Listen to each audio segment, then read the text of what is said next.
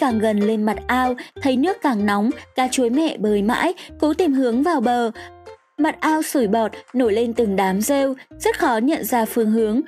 Chuối mẹ phải vừa bơi vừa ngách lên mặt nước để tìm hướng khóm tre.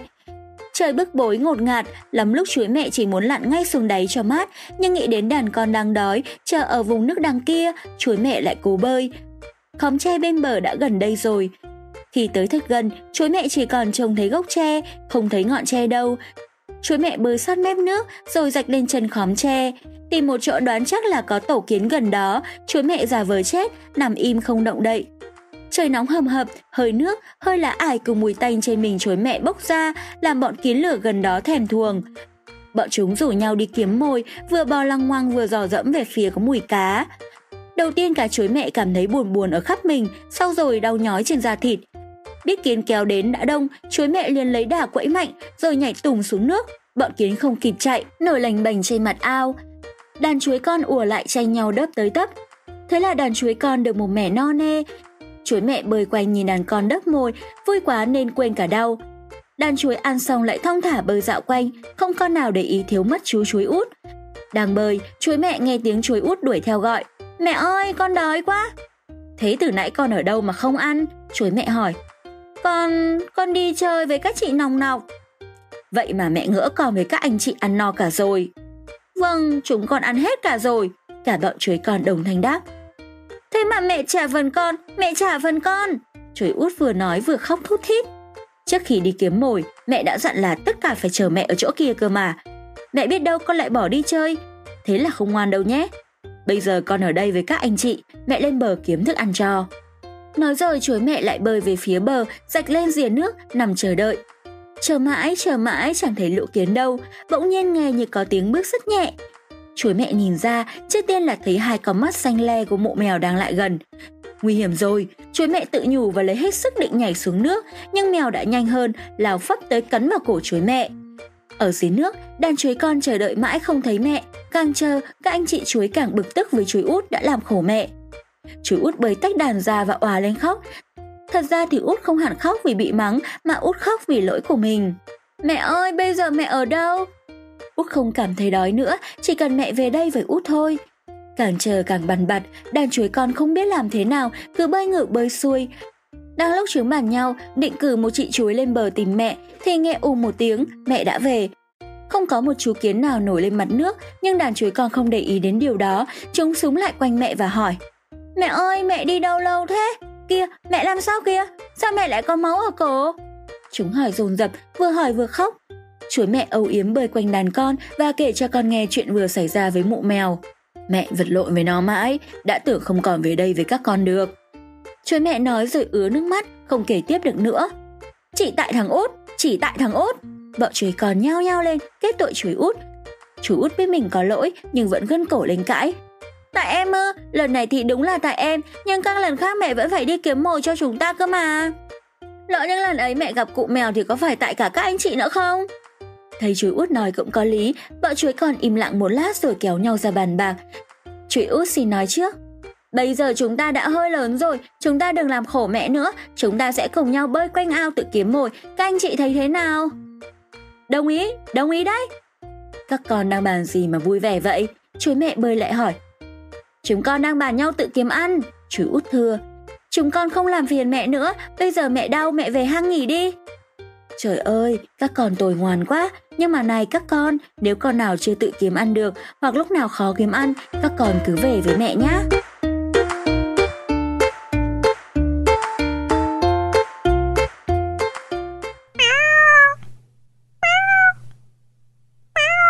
VTC Now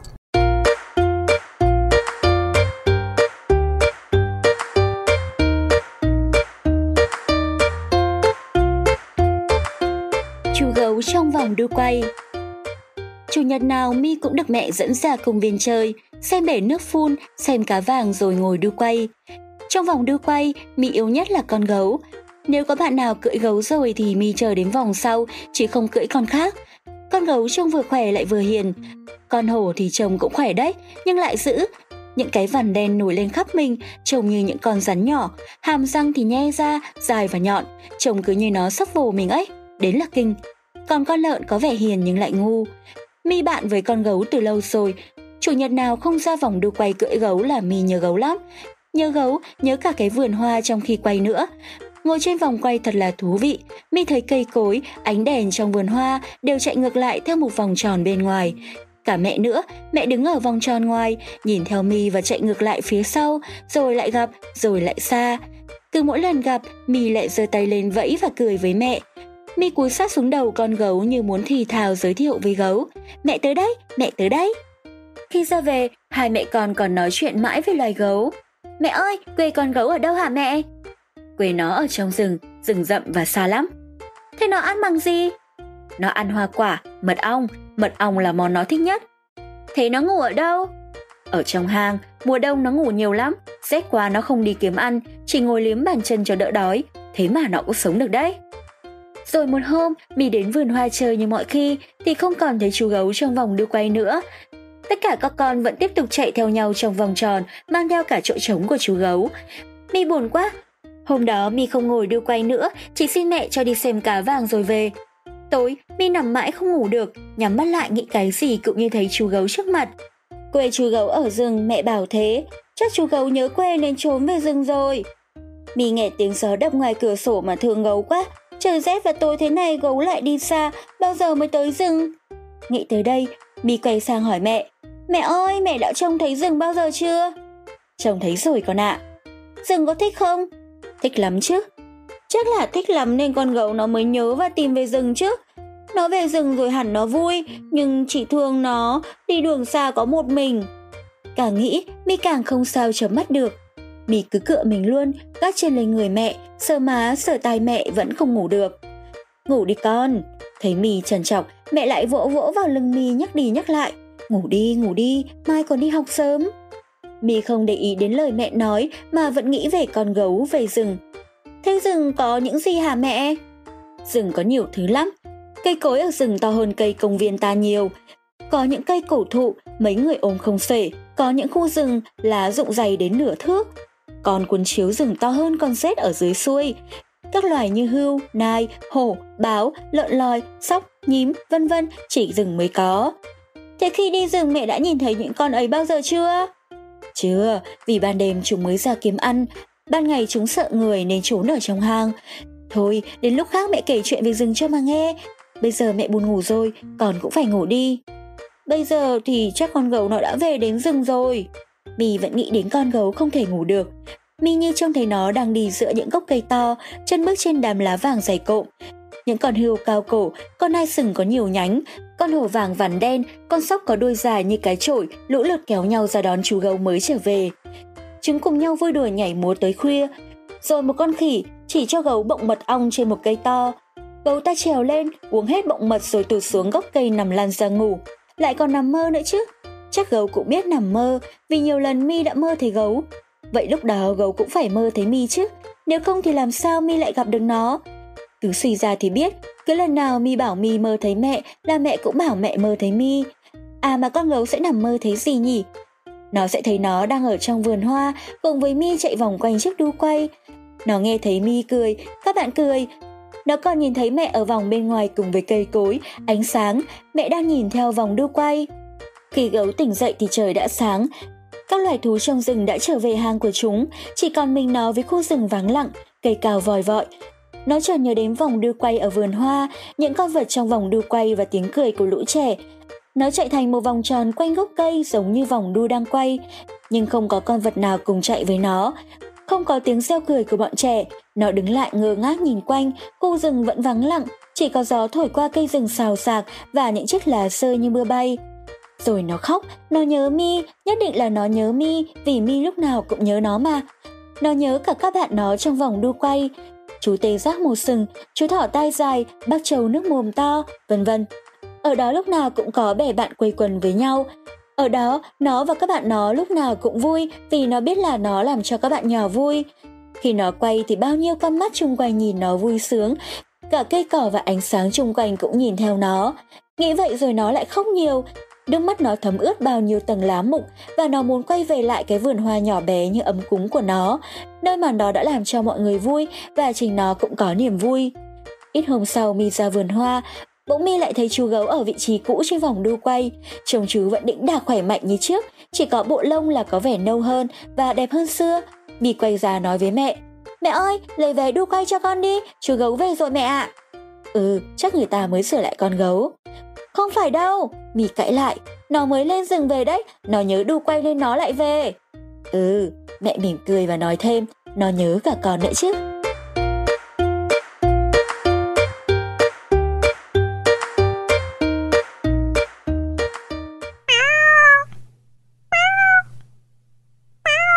VTC Now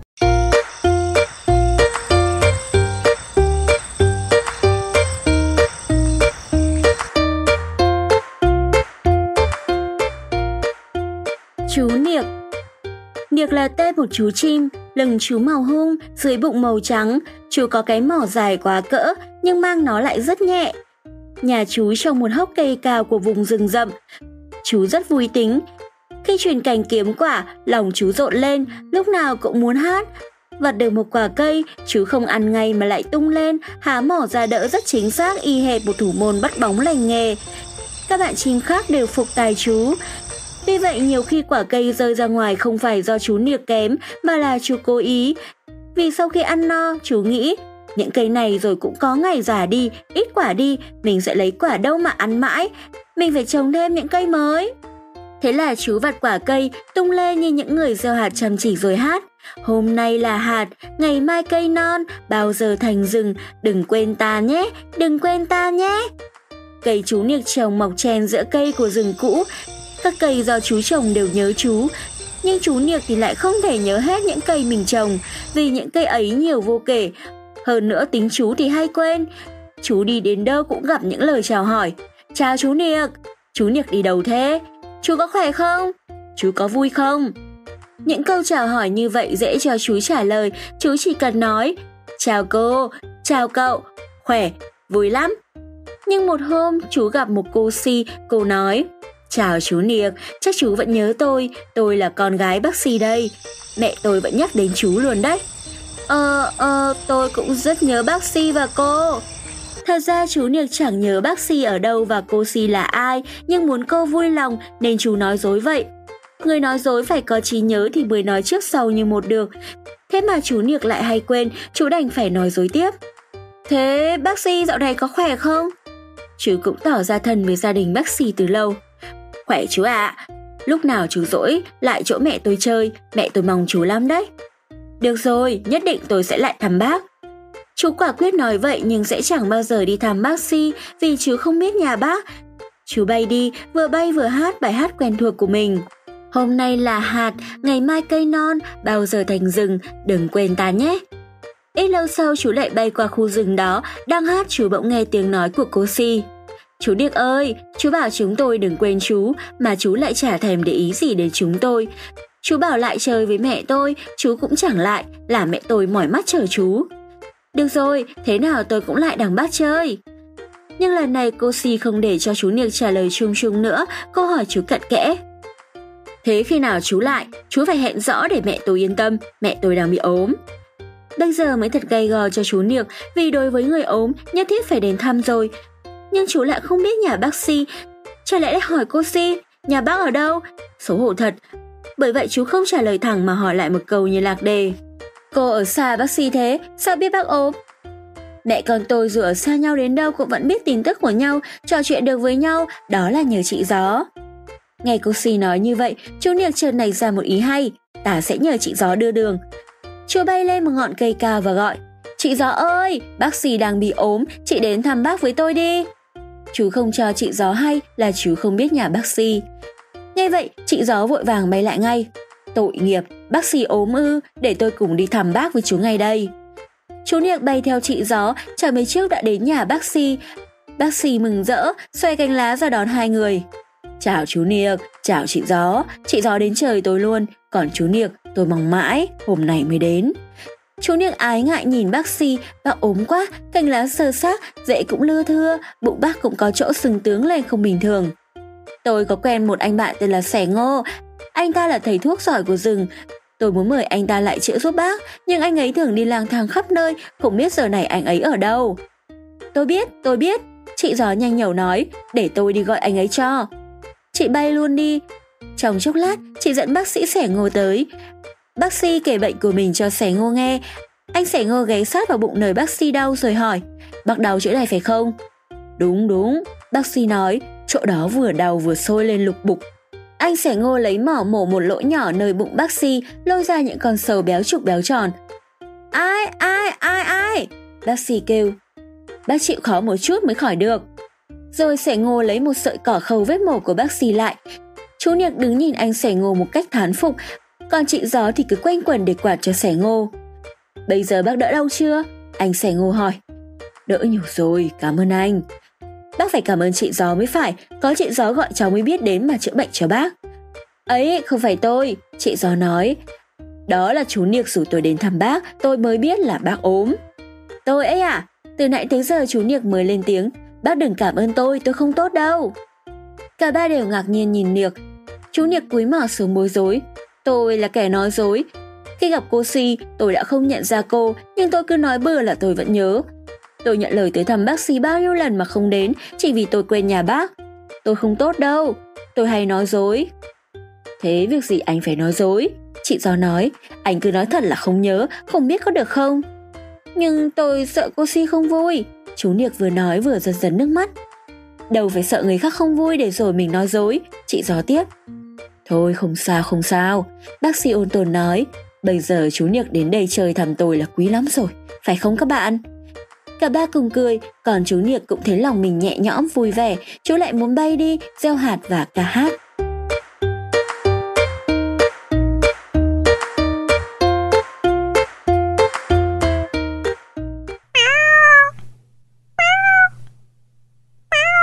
VTC Now.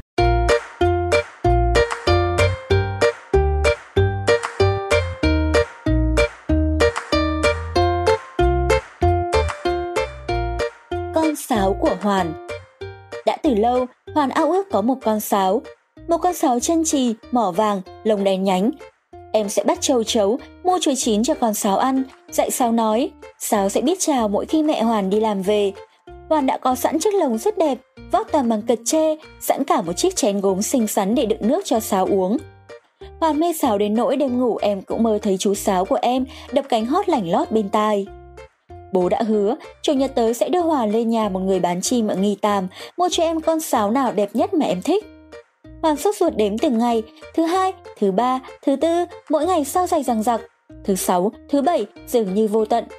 Đêm thứ bảy, trời mưa to, Hoàn nằm khó ngủ, lo nếu mai vẫn mưa, việc đi mua sáo sẽ bị bố hoãn lại. Đến khuya, Hoàn ngủ thiếp đi. Khi em tỉnh dậy, trời đã sáng bạch. Ngoài cửa sổ, ánh nắng chói chang, Hoàn nhảy khỏi giường, gọi váng lên. Bố ơi, muộn rồi, đi mua sáo đi bố ơi. Thế mà bố lại chẳng đi ngay, bố còn phơi quần áo cho mẹ, thì hoáy vặn lại cái yên xe đạp. Rồi bác hàng xóm lại sang chơi, hai người uống trà, nói chuyện gì có vẻ vui vẻ say sưa lắm. Hoàn đứng ngoài cửa, sốt ruột đến phát điên. Thế này thì biết bao giờ mới đi mua sáo được. Nhưng rồi, cái giờ phút mong mỏi bấy lâu cũng phải đến. Ông khách ra về, bố lấy xe đạp, gọi Hoàn. Nào, ta đi con. Hoàn xách cái lồng chim chạy như bay ra, bây giờ thì không thể nào thoát được nữa, nhất định hôm nay Hoàn sẽ có một chú sáo xinh đẹp trong cái lồng này. Nhà người bán chim ở cuối một cái ngõ sâu rợp mát, Hoàn như lạc vào một thế giới của chim. Vô số lồng chim treo dọc hiên, dưới bao cảnh cao cảnh thấp trong vườn, mấy cái lồng chim bằng lưới kẽm to như mấy cái phòng con đặt dưới đất. Những chú hoàng yến lông vàng óng, bạch yến lông trắng muốt, cả một chú yến lửa đỏ rực, mắt, mỏ và chân cũng đỏ như lửa. Ngày đầu giống yến này ở mãi tận những hòn đảo bên kia Philippines xa xôi. Họa mi to nhỏ thì nhau hót, hàng trăm con trào màu, dì đá, xẻ đồng mới bẫy về kêu loạn xạ, lồng tơ rụng bay lả tả. Những đôi uyển ương hiền hậu mơ màng, trụm đầu vào nhau, lông ức óng ánh sắc cầu vồng. Rất nhiều vẹt đậu trên các xà gỗ, chân buộc những sợi xích sắt nhỏ xíu. Những con vẹt lộng lẫy kêu khàn khàn the thế, nửa như cãi cọ, nửa như cầu nhau. Một chú vẹt to mỏ khoằm, gườm gườm nhìn mặt em bằng con mắt nghiêm khắc. Người bán chim vồn vã mời hai bố con Hoàn vào nhà, ông xoa tay. Bác với em cứ xem cho khắp lượt, muốn chọn con nào tùy thích. Hoàn lặng người vì say mê, hai bố con đi giữa dãy lồng chim đủ loại. Ông bán chim nhanh nhẩu đi bên cạnh, trông ông cũng hơi giống một bác chim già với mái tóc hói trụi ở đỉnh đầu. Những sợi tóc xám dựng ngược, đôi mắt tròn xoe, cái miệng nhọn luôn trúm lại huýt sáo. một sợi lông chim dính ở lông mày ông. Cái áo dạ vàng ông mặc cũng vương đầy hạt chấu mà chim nhằn ra, lầm tầm những vệt cứt chim trắng mốc. Sao đâu ạ? À? Hoàn hỏi. Ông chủ đưa em ra trái nhà, Chao ôi, ngỡ như mơ, bao nhiêu là chim sáo trong hàng chục cái lồng, con nào cũng đẹp, con nào cũng thích. Bố em chỉ con này, Hoa lại thấy một con khác hay hơn. Sau cùng ông chủ bắt cho Hoàn một chú sáo sậu còn non nhưng đẹp tuyệt. Bộ lông mượt mà đen nhấp nhánh, những chấm trắng nổi bật, ở cổ, ở chân, đỏng dáng như thắt nơ và đi tất trắng. Cái mỏ vàng óng ánh, đôi mắt nhỏ trong veo, cái đầu ngẩng cao vừa kiêu hãnh vừa thơ dại. Ông bán chim bảo, con sáo này ông ấy bẫy được hôm qua trên ngọn đà cạnh hồ, đúng là con sáo hoàn áo ước. Hai bố con chào ông bán chim ra về. Tới cửa, bỗng nghe tiếng chim kêu cuống quýt, một con sáo từ trên cao lao xuống, ra quanh Hoàn và cái lồng, nó hót nấc lên sợ hãi và giận dữ bay quanh người Hoàn. Gì thế? Con chim mẹ, nó thấy con nó bị mang đi, không sao cả, cháu cứ về đi. Hai bố con lên xe, Hoàn vui sướng ôm lồng sáo ngồi sau, con sáo mẹ vẫn bay theo, chốc chốc lại liệng xuống sát đầu Hoàn. Con sáo trong lồng cũng nhận ra mẹ. Nó hối hả kêu rít rít, nhảy lên đập cánh loạn xạ, cái lồng rung lật bật dưới tay Hoàn. Em cúi xuống dỗ dành chú sáo non sáu à, đừng sợ, đừng theo mẹ nữa, sáu về với anh thích lắm, sáu muốn gì cũng được, đừng theo mẹ nữa mà. Mặc những lời âu yếm của Hoàn, con sáu con vẫn nghển cổ kêu tìm mẹ. Hoàn lo âu nhìn lên, Xe đạp đi nhanh, con sáu mẹ vẫn bay theo, có quãng đông người. sáu mẹ bay lên truyền từ cây này sang cây khác, nhưng không lúc nào rời chiếc xe đạp có lồng sáu con. Dỗ dành mãi không được, Hoàn im lặng bần thần. Con sáu con cố chui cánh ra khỏi lồng, cái đầu bé bỏng của nó đâm mạnh vào những nàn cứng, vài sợi lông rụng xuống vạt áo Hoàn. Tới gần nhà, bố đỗ xe lại, hai bố con đi bộ vào ngõ. Dường như biết rằng sắp đến lúc phải xa hẳn con sáo, sáu mẹ tuyệt vọng kêu la cả tiếng, quên cả sợ, nó xà sát xuống, đập phải chiếc xe đạp, lao xuống đất. Cánh đập tung bụi cát. sáo con vặn mình, cái mỏ vàng ha há run rẩy. Hoàn đứng im, đầu cúi xuống. Thế nào, ta vào nhà chứ? Bố nhắc khẽ. Hoàn cứ đứng lặng như thế mãi, rồi rụt rè nói. Bố ạ, à, hay là... hay là ta thả con sáo ra? Con nói sao? Bố ngạc nhiên. Thả con sáo ra ư? Vâng, Hoàn nói một cách khó nhọc. Thả nó ra kẻo tội quá bố ạ. Im lặng một lát, em thở dài. Phải xa mẹ, nó chết mất. Bố ngồi xuống, đặt hai tay vào má Hoàn, nâng mặt em lên, nhìn rất lâu vào mắt em, bố hỏi. Con đã nghĩ kỹ chưa? Nghĩ kỹ rồi ạ. À. Thế thì con tự tay mở lồng cho sáo ra đi. Hoàn cắn môi, em nhìn lại con sáo yêu quý của em, rồi như đã quyết, em quay mặt đi, đưa tay lên nhấc cái cửa lồng. Con sáo nhỏ lùi lại, ngơ ngác, rồi vội vã bay rút ra nhiều một viên đạn. Con sáo mẹ lao đến, hai mẹ con bay chấp chới, quấn quýt rồi đậu trên một cành xoan cao. Sáu mẹ rối rít rỉa lông cho con, hai cái mỏ vàng lấp lánh dưới mặt trời. Hoàn lặng lẽ nhìn lên, em vẫn còn bàng hoàng, mắt nheo lại vì trói nắng.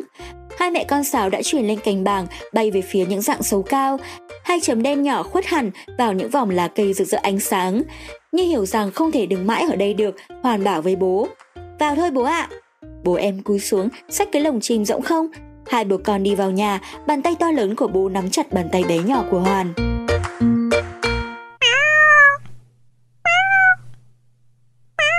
VTC Now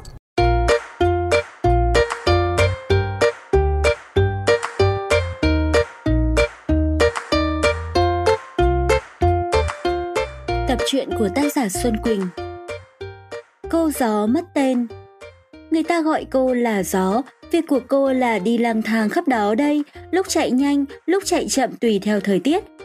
Trên mặt sông, mặt biển, cô giúp cho những chiếc thuyền đi nhanh hơn, Cô giúp các loài hoa thụ phấn để kết quả. Cô đưa mây về làm mưa trên các miền đất khô cạn. Vì tính cô hay giúp mọi người nên ai cũng yêu cô. Cô không có hình dáng màu sắc nhưng cô vừa đến đâu người ta cũng biết ngay. Cô giáo kia, cô giáo kia, cô giáo ơi! Các bạn hoa tầm xuân đua nhau gọi. Cậu đi đâu mà vội thế? Ở đây chơi với chúng em một chút nào. Lát nữa nhé. Cô giáo vừa vội vã bay đi vừa trả lời.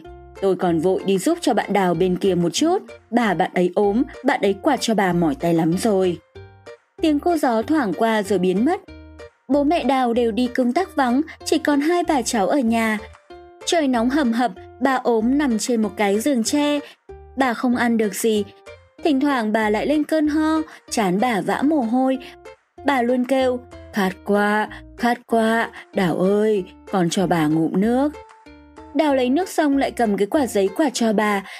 Thấy Đào cứ luôn tay quạt, bà nắm lấy tay Đào và bảo Thôi còn đi nghỉ đi, bà không nóng lắm đâu. Cháu không mỏi tay đâu, bà cứ để cháu quạt. Cửa mở nhưng chẳng có chút gió nào, Đào biết là bà vẫn cứ nóng vì thấy chán và lưng áo của bà đang đẫm mồ hôi. Đào mải thương bà, nghĩ đến bà, em đâu có để ý là lưng áo em cũng đẫm mồ hôi. Từ ở xa, cô giò đã nghe tiếng và biết hết mọi chuyện. Cô vội vàng chạy đến để giúp bà một tay. Đến cửa sổ nhà đào, cô dừng lại một giây rồi từ từ thổi hơi mát vào giường bà, vì đối với người ốm mà làm mạnh quá thì nguy hiểm. Hai bà cháu chưa nhận ra cô gió, bà tươi tỉnh hẳn lên. Đào ơi, có gió rồi, con nghỉ tay đi. Ôi, cô gió thật là tốt quá, bà cứ tỉnh cả người. Đào nghỉ tay quạt và nhìn thấy mồ hôi trên trán bà dần dần biến đi đâu mất. Bà có vẻ khỏe ra, bà bảo, bà thấy hơi đói, chiều nay con nấu cháo cho bà ăn nhé. Vâng, Đào vừa nói vừa thầm biết ơn cô gió. Cô gió thổi quanh quẩn ở nhà đào cho tới khi bà đào khỏi ốm, cô gió mới ra đi. Trước khi đi, cô còn lưu luyến quanh đào. Chào bạn đào, tôi đi đây. Khi nào bạn cần, bạn cứ gọi tôi, tôi sẽ đến giúp bạn ngay. Đào chưa kịp chào và cảm ơn cô thì cô đã đi xa rồi. Cô gió thấy lòng nhẹ nhàng vui vẻ, cô vừa đi vừa hát. Tên tôi là Gió, đi khắp mọi nơi, công việc của tôi không bao giờ nghỉ, tháng ngày chăm chỉ, tôi dài hơn sông, suốt đời mênh mông, rộng hơn biển cả. Tên tôi là Gió, các bạn nhớ không? Tôi không dáng hình, tên tôi là Gió. Gớm, cô Gió, việc gì phải xưng tên nhiều thế? Các bạn ngô trên bãi xào xạc kêu lên, ai mà chả biết cô, mỗi lần cô đến là tất cả họ hàng nhà ngô chúng em xôn xao cả lên. Ngay cả chúng tôi đây cũng vậy. Các bác lau sậy bên bờ sông lên tiếng, cứ cầu đến là chúng tôi mới hát, không có cô chúng tôi buồn lắm đấy. Nhưng mà có bao giờ giữ được cô lâu đâu, chỗ nào cũng cần đến cô nên cô cứ đi luôn. Vâng, bác nói đúng. Bây giờ tôi đang phải đưa chú ong nhỏ về nhà, tôi vừa gặp chú ở dọc đường, chú lạc đàn cứ bay vơ vẩn mà khóc mãi. Nói rồi cô gió lại cùng chú ong vàng nhỏ bay đi. Trên đường đi, cô chui qua một ngôi nhà, ngôi nhà đóng kín các cửa kính vì lúc ấy giờ còn rét. Trong nhà đèn sáng choang, có tiếng đàn, tiếng hát văng vẳng vọng ra. Cô gió nhẹ nhàng khẽ lách qua khe cửa kính. Mọi người trong nhà đang ngồi quây quần bên mâm cơm, không ai biết cô gió vừa vào. Chính cô cũng không muốn cho ai biết là cô có mặt ở đấy. Cô đi tha thần mọi nơi trong gian phòng, lòng hơi buồn vì chẳng ai nhìn thấy mình. Nếu mình có hình dáng cụ thể như cái ấm, cái lọ hoa hoặc như ngọn lửa trên bếp kia có phải thích không? Cô theo tiếng nhạc chui vào đài truyền thanh xem xét. Cô thấy nhiều dây dợ và nút bấm lằng nhằng, tiếng đàn, tiếng hát vẫn tự nhiên vang lên mà không cần cô truyền đi xa. Cô bỏ đài truyền thanh đi ra rồi chui vào một cái hũ ở góc nhà. Cái hũ tối mò mò, mùi hôi bốc lên nồng nặc. Cô không thể nào chịu nổi, phải kêu lên. Trời ơi, tối quá, tối quá, cho tôi ra với. Chị Hũ nghe tiếng kêu liền hỏi, Ai đấy mà tôi không trông thấy dáng hình gì cả, sao bỗng dưng lại vào được trong này? Hũ tôi đã nút rồi cơ mà, đã gọi là hũ nút mà lại trả tối. Tôi đây, tôi đây. Chị không thể trông thấy tôi được đâu, vì tôi không có hình dáng, tôi chỉ có tên thôi. Tên tôi là Gió, chị cho tôi ra với. Gió là ai? Tôi chưa nghe tên bao giờ. Còn cô vào đằng nào thì ra đằng ấy chứ khó gì đâu. Tôi vào chỗ khe nứt của chị. Khe rất nhỏ, bây giờ ở trong này tối quá tôi không biết đằng nào mà ra. Thế công việc của cô là gì mà cô lại đi mò mẫm vào đây? Việc của tôi ấy à, nhiều lắm, để tôi kể cho chị nghe. Thôi, tôi chẳng cần nghe dài dòng đâu. Tôi chỉ cần trông thấy một việc cô làm là tôi có thể gọi ra tên cô được. Ví như tôi, tôi chuyên môn đựng đỗ, đựng lạc, cho nên người ta gọi tôi là chị Hũ. À, chị Hũ nói đúng quá. Việc của tôi là giúp cho cây cỏ và hoa kết trái, giúp cho mọi người đi lại dễ dàng hơn trên sông biển, giúp cho con người nghe rõ được tiếng nói của nhau hơn. Này cô gió ơi, thế thì chính tên cô ở đấy. Hẳn khi vào đây cô đã để quên tên cô ở những nơi đó rồi. Cô hãy ra những nơi ấy mà tìm lại cái tên của cô đi, nhanh lên cả mất. Nói rồi chị Hữu đẩy cái nút cho rộng ra một chút để cho cô giò có thể theo phía ánh sáng mà đi ra. Cô giò ra khỏi hũ, lòng buồn phiền quanh quẩn suy nghĩ. Có nhẽ chị Hữu nói đúng, mình đã bỏ quên mất tên thật rồi, cho nên suốt từ lúc mình vào nhà mà có ai gọi đến tên mình đâu. Mình đã chui vào từ cái ấm tích đến cái hộp xà phòng thơm mà không thể ai nhắc đến tên mình. Bây giờ không biết cái tên mình nó ở nơi nào, trời đất mênh mông thế kia, biết tìm bao giờ cho thấy. Nghĩ rồi cô gió òa lên khóc. Cô khóc rất nhiều, nhưng nước mắt của cô cũng như cô không có dáng hình màu sắc, cho nên không một ai biết đến để an ủi, dỗ dành cho cô khuây khỏa. Chợt cô nghĩ đến chú ong lạc đường mà cô đã bỏ quên ở ngoài cửa. Khi cô vào trong nhà, họa trang chú ong này có nhớ đến cô. Cô len qua cửa kính ra ngoài tìm chú ong nhỏ, nhưng chú ong có còn ở đấy nữa đâu. Cô gió hốt hoảng bay đi. Cô mang hy vọng tìm thấy cái tên mình ở một nơi nào đó. Càng ngày cô càng bay nhanh hơn. Bỗng cô thấy trước cô là mặt biển mênh mông, những con thuyền chen chúc nhau gối đầu lên bãi cát, những tiếng nói xôn xao truyền đi. À, gió về rồi, hôm nay có gió rồi, nhổ neo đi các bạn ơi, có gió rồi. Gió thổi các ngọn khói bay trên tầng ống khói nhà máy, gió tỏa hơi mát của dòng suối ra khắp bờ cây, gió đưa mùi thơm của hoa vườn tràn ra đồng cỏ. Bà mẹ Gia Hiên gọi con về ăn cơm, gió đưa tiếng gọi vang ra xa ngoài cánh đồng, đến tận tai em bé ngồi trên lưng trâu. Gió thổi bay phấp phới hai giải mũ bác thủy thủ. Gió ngừng một chút để bác thủy thủ châm lửa vào điếu thuốc, rồi lại lồng lộn thổi tiếp. Bác thủy thủ kéo lá cờ lên đỉnh cột buồm, gió thổi lá cờ phần phận, khắp mặt biển vang lên tiếng còi, tiếng chuông, tiếng xích nhổ neo, tiếng reo hò. Gió rộng lớn thổi khắp bầu trời mặt đất, nhưng vẫn không quên quay tít cái trống trống nhỏ, sặc sỡ trên tay em bé. Em bé vừa chạy vừa reo lên.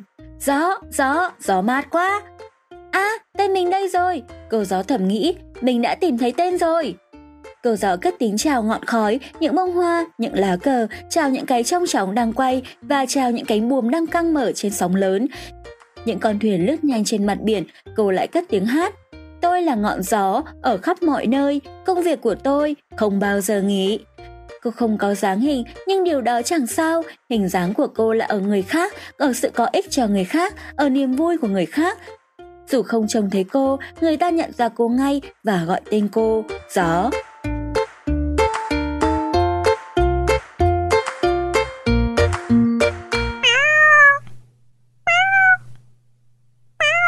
VTC nào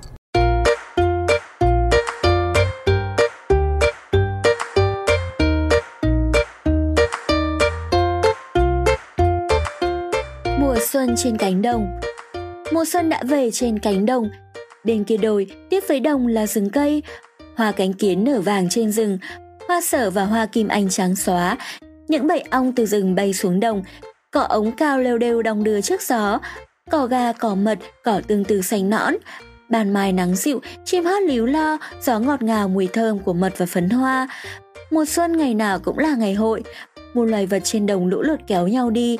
Những anh chuồn chuồn ớt đỏ thắm như ngọn lửa, những cô chuồn chuồn kim nhịn ăn để thân mình mảnh rẻ, mắt to, mình nhỏ xíu, thướt tha bay lượn. Các anh sáo đá kêu rít rít, vút lên cao rồi lại xa xuống thấp. Các chú bọ ngựa vùng gương tập múa, trên những chiếc lá to, các ả cánh cam diêm rúa, các chị cao cao xòe áo lụa đỏm dáng.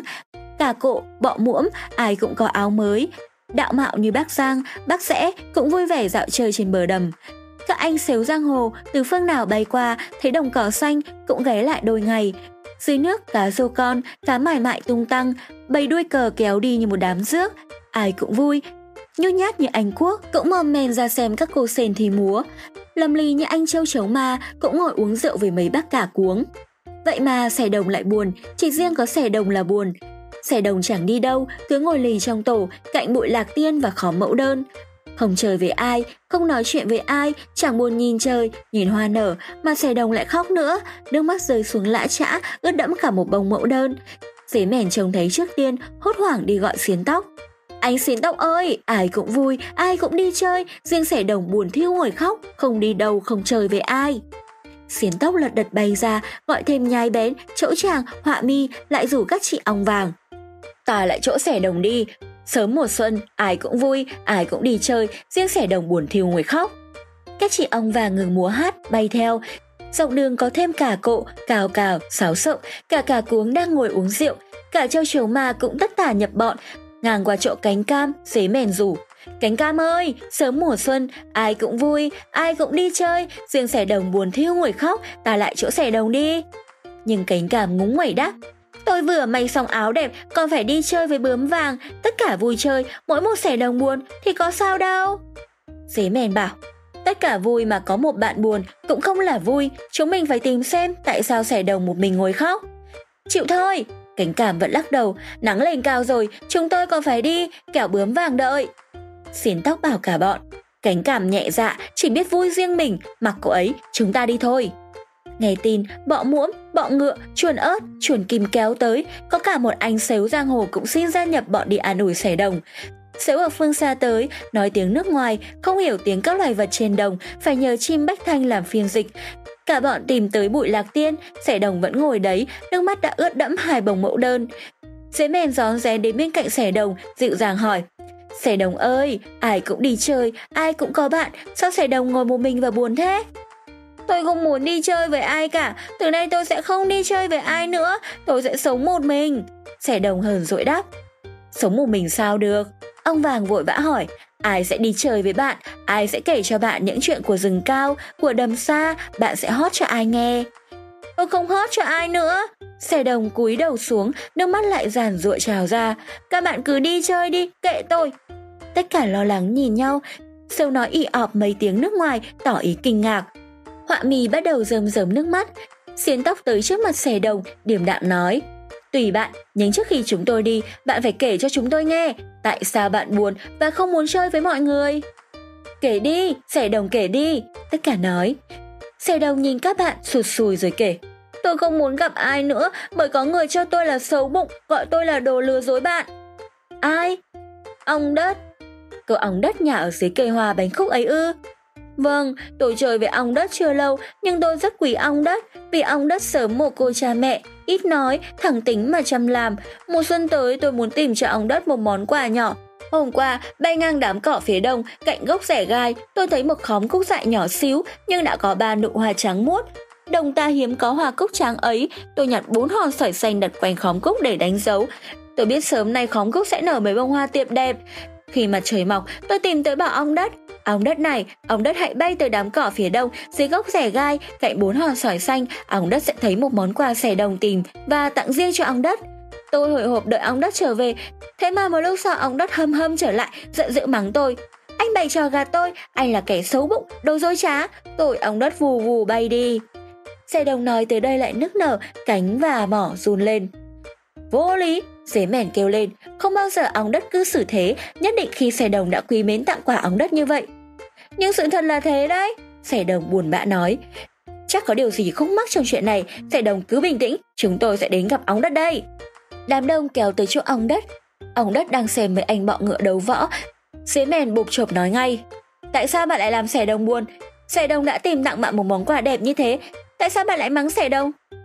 Xẻ đồng làm tôi mắc lừa. Ong đất nói, giọng vẫn còn tức giận. Tôi ra đám cỏ phía đông, chẳng thấy gì cả, chỉ có một dòng suối chảy ngang, xe đồng diễu cợt tôi. Không tin, các bạn hãy đến xem. Cả bọn tìm đến đám cỏ phía đông.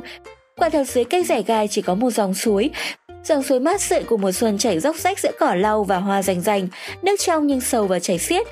May quá, có ếch xanh, đấu thủ bơi lội, đang tập bơi dưới nước, xiến tóc gọi. Ếch xanh, bạn mới tới hay bơi ở đây đã lâu rồi? Mới bơi từ sáng, bởi từ sáng nay ở đây mới có dòng suối này. Hôm qua đây mới chỉ là cái khe cỏ, dòng suối này từ núi chảy ra. Mùa xuân những mạch nước ngầm trong núi, trong rừng bỗng trèo lên mặt đất, tụ thành suối, chảy về cánh đồng của chúng ta. Tất cả xuân xa bàn tán, xiến tóc lại hỏi, thế anh có thấy ở đây trước khi nước ngập có bụi cúc trắng nào không? Để tôi xem. Ếch xanh nói rồi lặn xuống nước. Ếch xanh lặn rất lâu, tất cả hồi hộp chờ đợi. Khi ếch nhô lên, mọi người ô một tiếng. Ếch xanh ngậm một khóm cúc với mấy bông hoa ướt sũng nhưng hãy còn tươi nguyên và trắng muốt. Mang hoa lại cho ong đất, mang hoa lại cho ong đất, rủ ong tới chỗ xẻ đông. Mọi người tiếu tít reo lên, Bách Thành phiên dịch lại cho xếu. Cả bọn quay về chỗ ong đất, ếch đi ở giữa, giơ cao khóm hoa cúc trắng muốt dưới nắng mai. Đây là câu chuyện trên cánh đồng sớm mùa xuân. Bây giờ không còn ai buồn và lẻ loi một mình nữa. Chim hót líu lo trên cỏ mới, gió ngào ngạt mùi mật và hoa. Dưới nước, trên bờ, ai nấy mới yên tâm đi dự hội. Bởi vì tất cả vui mà có một người buồn thì cũng không thể gọi là niềm vui thực sự được.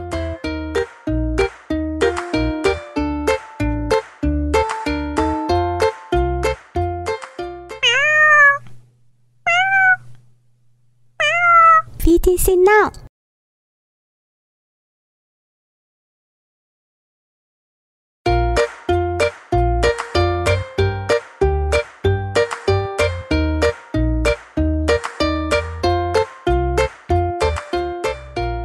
Bầu nhớ đất Ngày xưa ngày xưa, bầu và đất ở rất gần nhau. bầu mọc ra từ đất, bầu đi chỗ nào cũng gặp đất, đất ở chỗ nào cũng gặp bầu. Con của bầu là quả bầu. Ngày ấy quả bầu sinh ra tròn như quả bưởi, nằm lăn lóc trên mặt đất. Dây bầu nuôi con được ít ngày rồi để con lại đấy gửi bác đất. Bầu lại đi lang thang khắp nơi tìm thức ăn làm nhựa nuôi con, đất vun đắp gốc và dễ cho bầu. Khi cây bầu đi vắng, đất bồng bế chăm sóc những quả bầu. Đất thường du những quả bầu bằng những lời thì thầm từ trong lòng đất. Ngủ đi nào, hãy ngủ đi, ngủ cho trống lớn tròn xoay giữa đời. Ngủ đi nào, ngủ à ơi, ngủ cho chắc hạt, mai rồi thành cây. Khi ngọn bầu bò trở lại thì các quả bầu đã lớn cả rồi. Bầu rất cảm động về lòng tốt của đất. Bác đất ạ, à, bầu vừa nói vừa rưng rưng nước mắt. Em không bao giờ dám quên ơn bác, nhờ bác trông non săn sóc, các cháu mới được lớn khỏe thế này. Không có gì mà phải cảm ơn, cô bầu ơi. Bác đất mỉm cười, đây là công việc của tôi và lại có các cháu nhà cô tôi lại càng vui thôi. Ngày tháng trôi đi, tưởng như đất và bầu không bao giờ xa rời nhau được. Nhưng bỗng một hôm, trời mưa to gió lớn, mưa mãi, mưa mãi không tạnh, đất biết là lũ sắp dâng lên ngập lụt cả mặt đất, đất đèn bảo bầu. Này cô bầu ơi, sắp đến ngày lũ lụt rồi, nhiều loại cây cỏ sẽ chết. Cô là loài cây yếu, nên tìm đường mà lánh nạn đi thôi. Cô bầu rên rỉ đáp, Bác bảo em lánh đâu bây giờ, và lại nếu như có lánh được, để bác ở lại một mình sao đành. Cô đừng lo cho tôi, tôi là đất, tôi không bao giờ chết được. Tình cảnh lúc này gấp lắm rồi, đừng có quyến luyến nữa, cô hãy leo lên những cây cao đi, cố gắng mà bảo vệ con cái. Bầu đành gạt nước mắt từ dã bắc đất. Những ngọn bầu mang theo những quả bầu còn nhỏ leo lên cây. Năm ấy ngập lụt quá, nước làm thối cả rễ bầu, cậu biết mình không còn sống nổi bao lâu nên chối trang lại cho con cái, lúc đó các quả bầu đã lớn rồi. Các con đã lớn, có hạt để giữ được dòng giống nhà ta, điều đó đừng bao giờ quên ơn bác đất. Mẹ bầu kể lại tất cả những quan hệ ngày xưa giữa họ nhà bầu và đất rồi háo ùa dần đi và chết. Các quả bầu nhớ lời mẹ dặn, tách hạt thả về với đất. Đất lại vun sới cho hạt này mầm, mọc lên những dây bầu. Những dây bầu đã quen sống trên cây, trên các hàng rào và giàn cao, nhưng bầu thương đất vất vả nắng mưa nên đem lá của mình trở che cho đất. Còn những quả bầu, những quả bầu vẫn hướng về chốn cũ, hướng về đất nên cứ dài ra chứ không tròn như ngày xưa nữa. Mỗi lần gió thoảng qua, quả bầu lại đung đưa theo tiếng du thì thầm của đất. Ngủ đi nào, hãy ngủ đi, ngủ cho trống lớn tròn xe giữa trời. Ngủ đi nào, ngủ à ơi, ngủ cho chắc hạt mai rồi thành cây.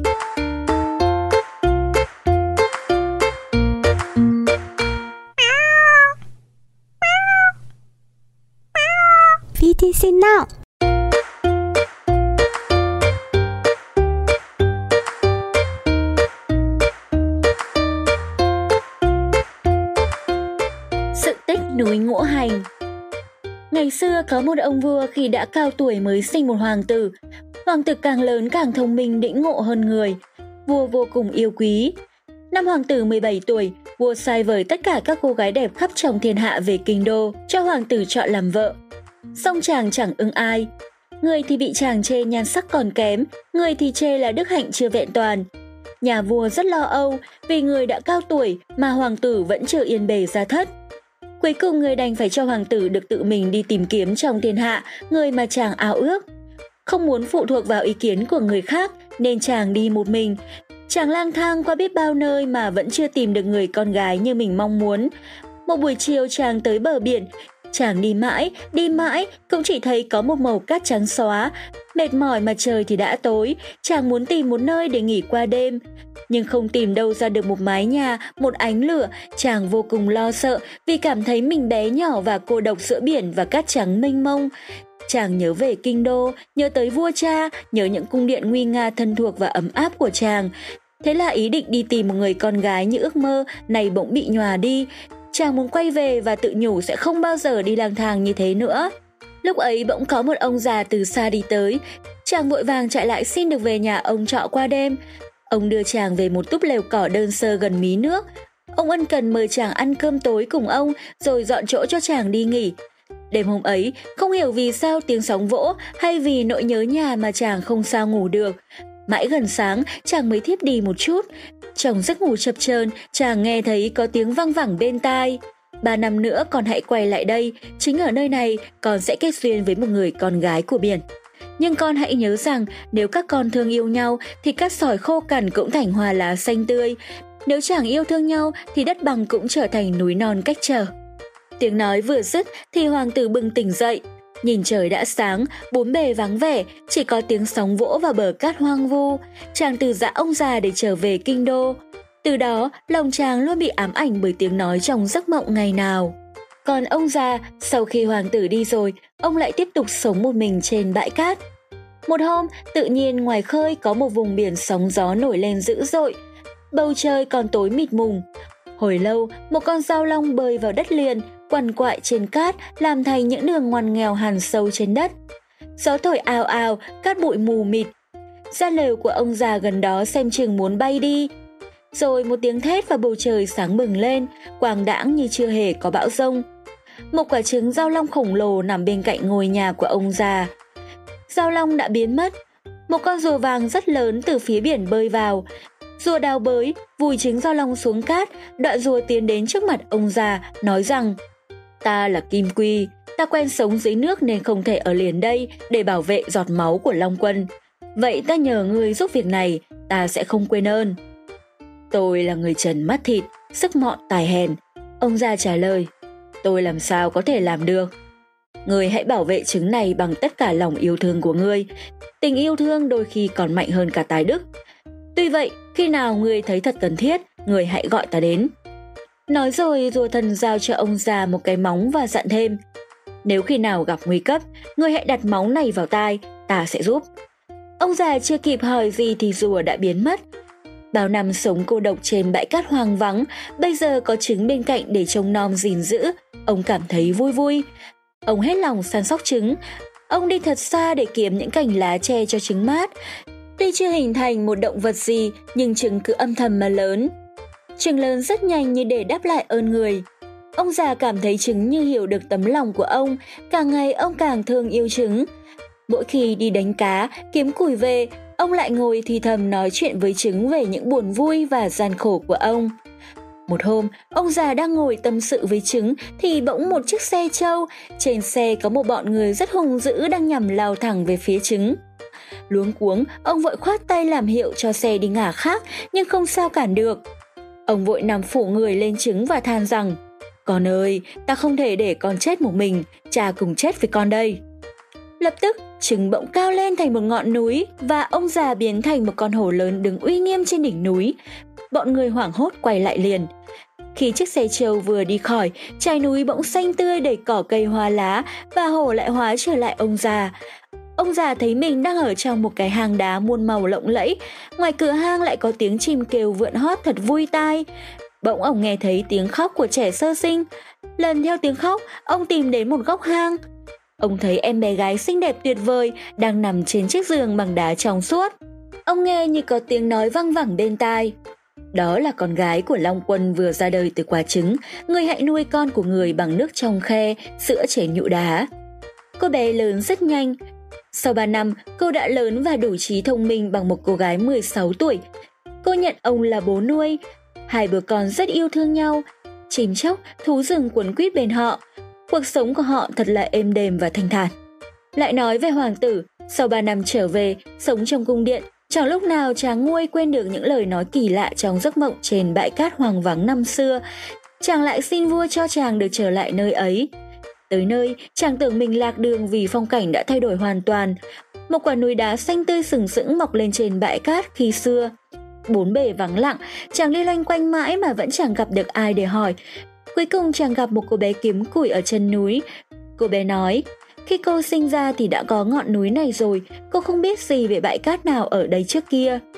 Thấy chàng có vẻ thất vọng, buồn bã, cô bé tỏ ra rất thương chàng. Cô đưa cho chàng những quả rừng rất thơm ngon, chàng cũng chẳng muốn ăn. Cô tặng chàng những bông hoa rừng rất đẹp, chàng cũng không buồn ngắm. Chàng đang mải nghĩ đến một cô gái lộng lẫy của miền biển mà chàng đã nghe nói đến trong giấc mơ. Chàng từ biệt cô bé kiếm củi, ra về. Về cung được ít hôm, chàng cảm thấy trong lòng có điều gì hối thúc, chàng lại ra đi, lại tới miền cát ấy. Lần này còn lạ lùng hơn vì bên cạnh ngọn núi ấy đã thêm một ngọn núi khác. Như có điều gì phía bên kia núi đang vẫy gọi, chàng liền gắng sức vượt qua ngọn núi mới này. Vừa sang tới bên kia núi, chàng lại trông thấy cô bé kiếm củi hôm nào. Hôm nay, cô đang hái nấm ở chân núi. Gặp chàng, cô bé mừng rỡ, nhưng trái lại, chàng rất thất vọng vì chẳng thấy gì mới hơn ngoài sự gặp gỡ cô bé lần trước. Chàng cảm thấy nhớ vua cha, nhớ cung điện lúc nào cũng vui vẻ náo nhiệt. Chàng liền quay về và thầm nghĩ, chuyến này mình sẽ về hẳn kinh đô, chẳng đi đâu tìm kiếm gì cho mệt. Lời nói trong giấc mơ ngày xưa ắt chỉ là mộng, ta chẳng còn tin nữa. Chàng gắng sức vượt qua ngọn núi mới, tưởng như thế là đường về nhà sẽ dễ dàng. Ngờ đâu chàng lại thấy ba ngọn núi nữa mọc sừng sững trước mặt, ngăn không cho chàng về. Chàng bàng hoàng, không hiểu là thực hay mơ. Chàng bắt đầu sợ hãi, chàng cất tiếng gọi vang cả mấy ngọn núi, nhưng chẳng có ai đáp lại lời chàng. Vừa lo sợ vừa kiệt sức, chàng gục mặt khóc nức nở. Lúc này chàng thực sự muốn gặp lại cô bé nọ vì ở đây chỉ có cô bé là quen biết, là mến thương chàng. Chàng nhớ lại lời nói và gương mặt cô hiền dịu biết bao. Nhưng tìm cô ở nơi nào? Phía trước, phía sau đều là núi cả, mà chàng thì có một mình biết hỏi ai. Chẳng biết về đâu bây giờ, chàng đi lang thang, hy vọng có thể tìm được một lối thoát. Nhưng càng đi càng tuyệt vọng nên chàng cứ khóc ròng. Nước mắt chàng nhỏ xuống đâu là nơi đó bỗng nở ra những bông hoa màu hồng nhỏ xíu. Về sau người ta đặt tên cho hoa này là hoa tứ quý. Cuối cùng, sức chàng đã kiệt, chàng ngồi tựa vào một gốc cây và thiếp đi. Trong mơ, chợt chàng lại nghe thấy tiếng nói quen thuộc từ năm nào. Còn đã gặp được người con gái của biển như lời hẹn ước ngày xưa. Khi bừng tỉnh dậy, chàng thấy cô bé kiếm củi đứng bên chàng, nhìn chàng đầy thương yêu chiều mến. Cô bảo là cô đã được những bông hoa hồng nhỏ xíu mách lối cho cô đến với chàng. Được gặp lại cô, chàng vô cùng vui sướng. Chàng theo cô về động đá nơi cô và người cha nuôi của cô đang ở. Đến nơi chàng mới biết rằng cha cô là ông cụ đã cho chàng ở trọ qua đêm trên miền cát vắng khi xưa. Ông già cũng rất sung sướng khi gặp lại chàng. Ông kể cho chàng nghe tất cả mọi chuyện. Hoàng tử cũng kể cho ông về những lời trong mộng ngày trước và nội gia lao bây giờ khi chàng đi tìm người con gái của biển, ngờ đâu lại chính là người con gái nuôi của cụ già. Cha xin với ông già cho chàng mang cô bé về kinh đô, cưới cô làm vợ. Ông già rất băn khoăn, không biết xử trí ra sao vì cô bé là con nuôi của ông thật, nhưng cô lại là con đẻ của Long Quân. Suốt thời gian ông chăm nom cô từ khi còn trong trứng, đã gặp biết bao nhiêu khó khăn nguy hiểm, nhưng ông đã tự mình vượt qua, chưa bao giờ ông phải cầu cứu đến móng rùa thần. Lần này ông bèn để móng áp vào tai để nghe lời chỉ dẫn của thần. Lập tức, thần rùa lại hiện ra báo tin cho ông biết là Long Quân đã bằng lòng gả con gái cho hoàng tử. Hai người từ dã ông già đưa nhau về kinh, họ vượt qua năm ngọn núi một cách dễ dàng. Bước chân họ đến đâu là nơi đấy cỏ hoa đua nở, cây cối xanh tươi. Màu đá xám của núi bỗng chuyển thành màu hồng, màu xanh trong suốt đẹp kỳ lạ. Sau khi hai người về kinh đô trình diện với đức vua rồi, lại quay về miền đất cũ định đón cha nuôi về để phụng dưỡng. Nhưng ông già đã trả lại móng cho thần rùa và cưỡi lên lưng rùa đi biệt. Người ta bảo, năm ngọn núi này mang cho mình toàn bộ những gì đã tạo thành trời, đất, đó là kim, mộc, thủy, hỏa thổ. Từ đấy vùng cát khô cằn đã trở thành một vùng đất xanh tươi, mọi người đua nhau kéo về bên chân núi để làm ăn sinh sống. Con trai vùng này lấy đá màu của núi mài làm đồ trang sức để tặng người yêu. Người già gọi những ngọn núi này là núi ngũ hành vì có 5 ngọn, còn con trai con gái quanh vùng lại đặt tên cho núi là núi của tình yêu.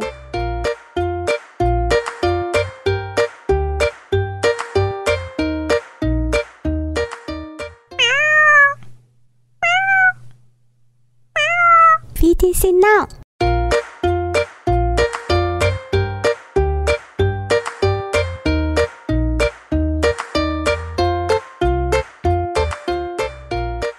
Sự tích Vịnh Hạ Long vào một ngày đẹp trời nào đó, trên chiếc thuyền buồm hoặc trên một con tàu nhỏ, chúng ta đi thăm Vịnh Hạ Long. Biển Hạ Long mùa xuân, mùa hè hay mùa thu đều đẹp. Bầu trời xa rộng, mặt vịnh phẳng lặng xanh biếc, trong đến mức nhìn rõ cả những đám rong dập dờn dưới đáy nước. Thuyền ta lướt đi, gió mát thổi lộng. Những đảo đá lần lượt hiện trước mắt ta muôn sáng hình kỳ lạ.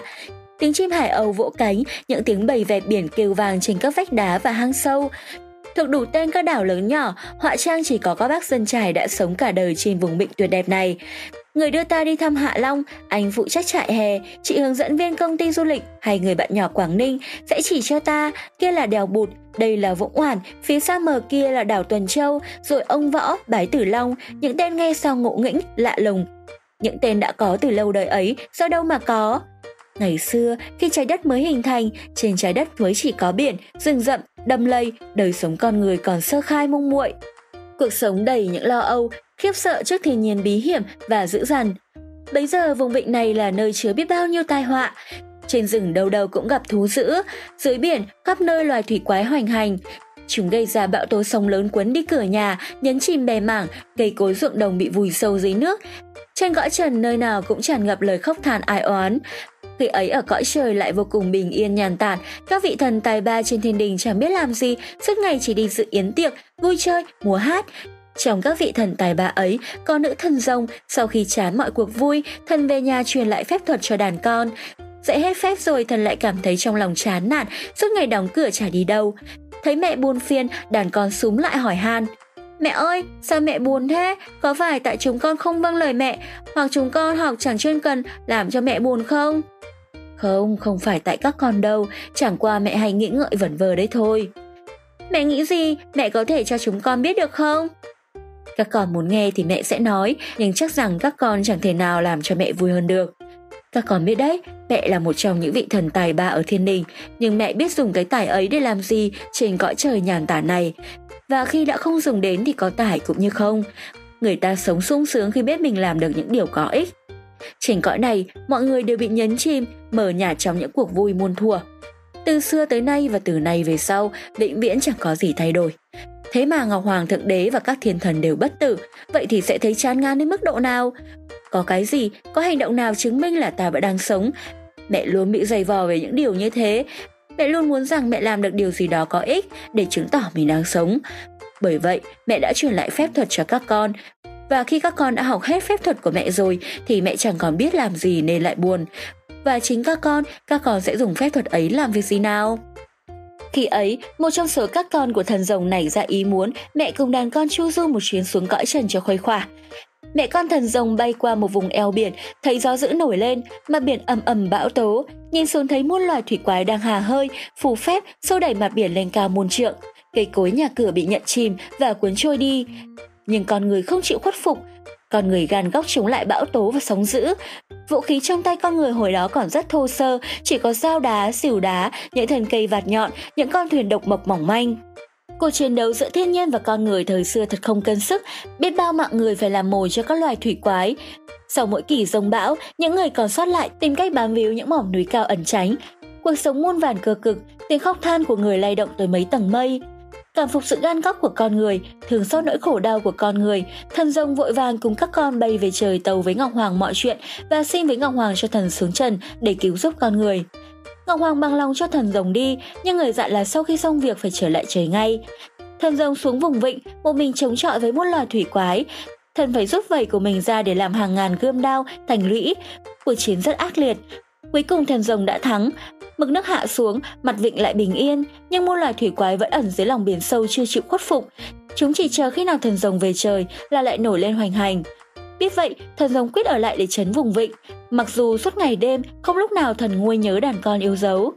Nghe tin thần rồng vì quá gắn bó với con người mà ở lại hạ giới, Ngọc Hoàng nổi giận, người sai ông bụt mang theo bên mình phẩm oản và một cây gậy. Oản để ăn cho thêm sức mạnh mà thuyết phục thần rồng về, còn gậy để đề phòng những tai ứng bất chắc. Đừng từ trên trời xuống cõi trần xa đằng đẵng.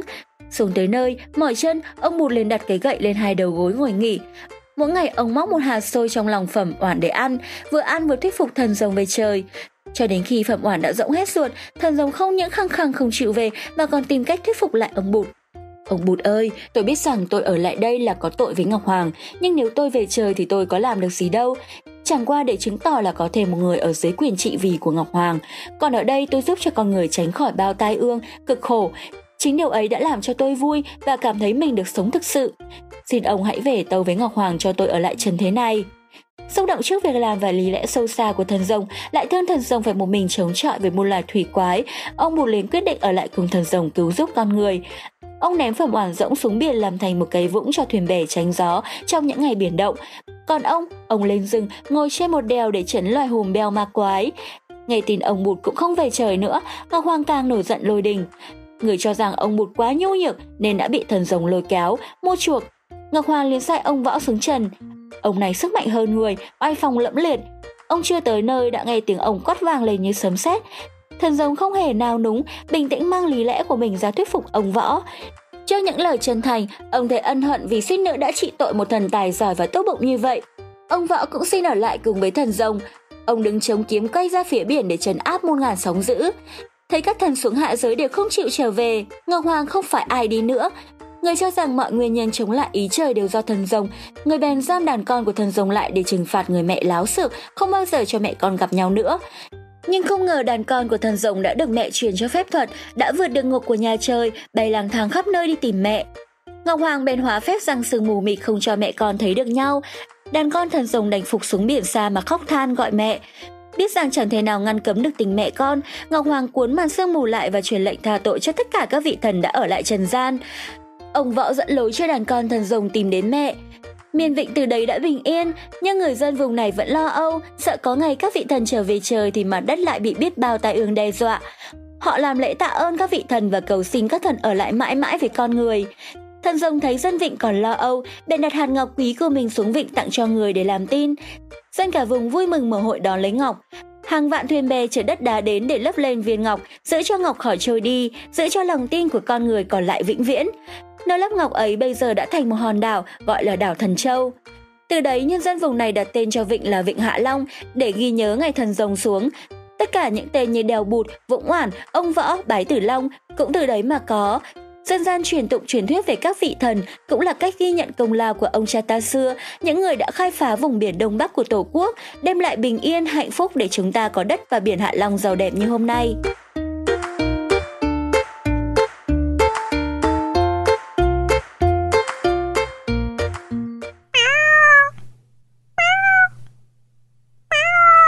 VTC Now